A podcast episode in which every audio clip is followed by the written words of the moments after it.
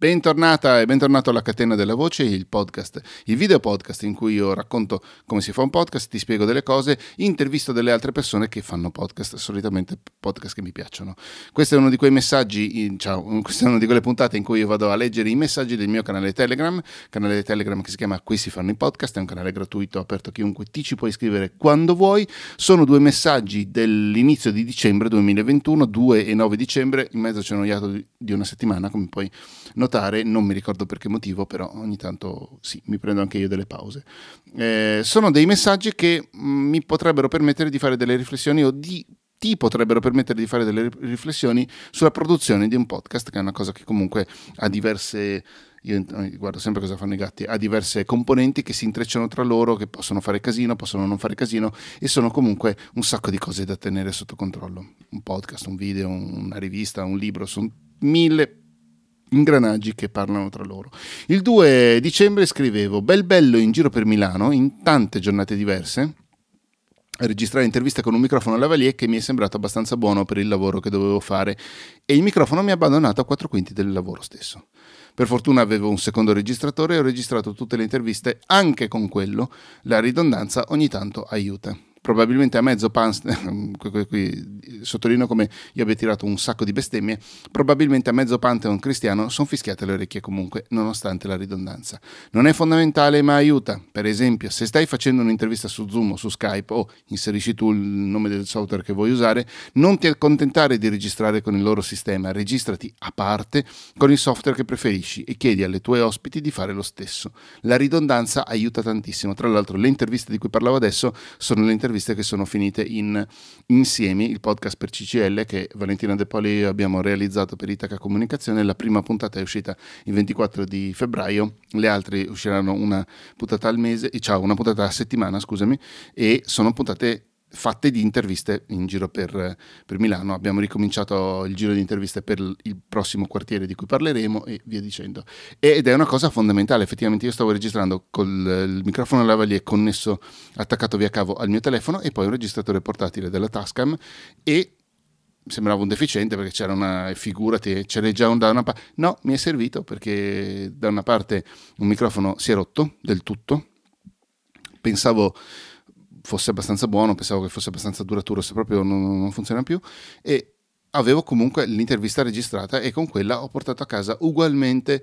tutto il podcast di fatto, perché poi certo alcune sono, non sono il massimo della vita come registrazione, ma dipende tantissimo anche dalla location dove le abbiamo fatte. A noi è interessato di più restituire il, il, sonoro, la qualità sonora, la vita sonora degli ambienti dove abbiamo fatto l'intervista, che sono gli ambienti che stanno intorno alle palazzine, ai cohabitat costruiti da CCL nei vari quartieri di Milano, nella prima puntata e nella seconda, cioè insomma il primo quartiere è Lambrate, e, um, ci interessava far sentire anche le varie location dove abbiamo fatto le interviste, il circolo Acli di Lambrate, eh, la, la, strada che porta appunto a questo co-housing in via Pitteri, eh, sono cose che ci sono parse più importanti della qualità perfetta di una registrazione. Ovviamente ognuno registra a seconda degli usi e delle necessità che ha, quindi che ha, quindi non è detto che quello che ho fatto io vada bene anche per te se lo dovessi fare eh, per il tuo podcast o per un lavoro qualsiasi che devi fare, però Ricordati che un microfono da solo non basta, una registrazione da sola non basta, anche quando lo stai facendo in maniera digitale, su Zoom, su Skype, su Zencaster, su qualsiasi metodo tu voglia, tieni anche una, un backup, fai sempre un backup, una registrazione di backup. Il 9 dicembre invece scrivevo, cambiando l'ordine dei fattori il risultato non cambia, no? È vero in matematica e in tante altre cose, nell'audio un po' meno. Per quel che mi riguarda, cioè per esempio usare una sequenza di effetti, equalizzatore, mm, compressore, riverbero, non so, insomma, tutte, tutte delle cose, un, la sequenza in cui li usi va a influire sul suono che poi ottieni alla fine di quella sequenza stessa. Eh, per quel che mi riguarda, la formula matematica è appunto eh, se il risultato finale dello spippolamento che fai su quello che hai registrato ti piace, allora va bene tutto, tutto, qualsiasi cosa. Ma se ci sono delle cose, ma ci, scusami, ma ci sono delle cose che è meglio sapere. Per esempio, togliere o attenuare alcune frequenze prima di comprimere la voce impedirà al compressore di intervenire anche su quelle stesse frequenze, cioè se hai tanto rimbombo, se hai delle basse frequenze eh, che ti vanno a creare delle dei disturbi, diciamo così, nel suono che è registrato per esempio nelle varie hall eh, di, de, della palazzina di CCL, insomma quelle cose lì, se, se, comprimi senza prima toglierle, quindi se non usi un equalizzatore prima del compressore, un equalizzatore che ovviamente va a ridurre o togliere certe frequenze, stesse, il compressore va a, ad aumentare, semplificando molto l'uso di un compressore, va ad aumentare il suono di tutto, comprese quelle robe che ti vanno a generare del casino. Eh, ripeto però, se il risultato finale ti piace, vai tranquilla, senza alcun tipo di problemi.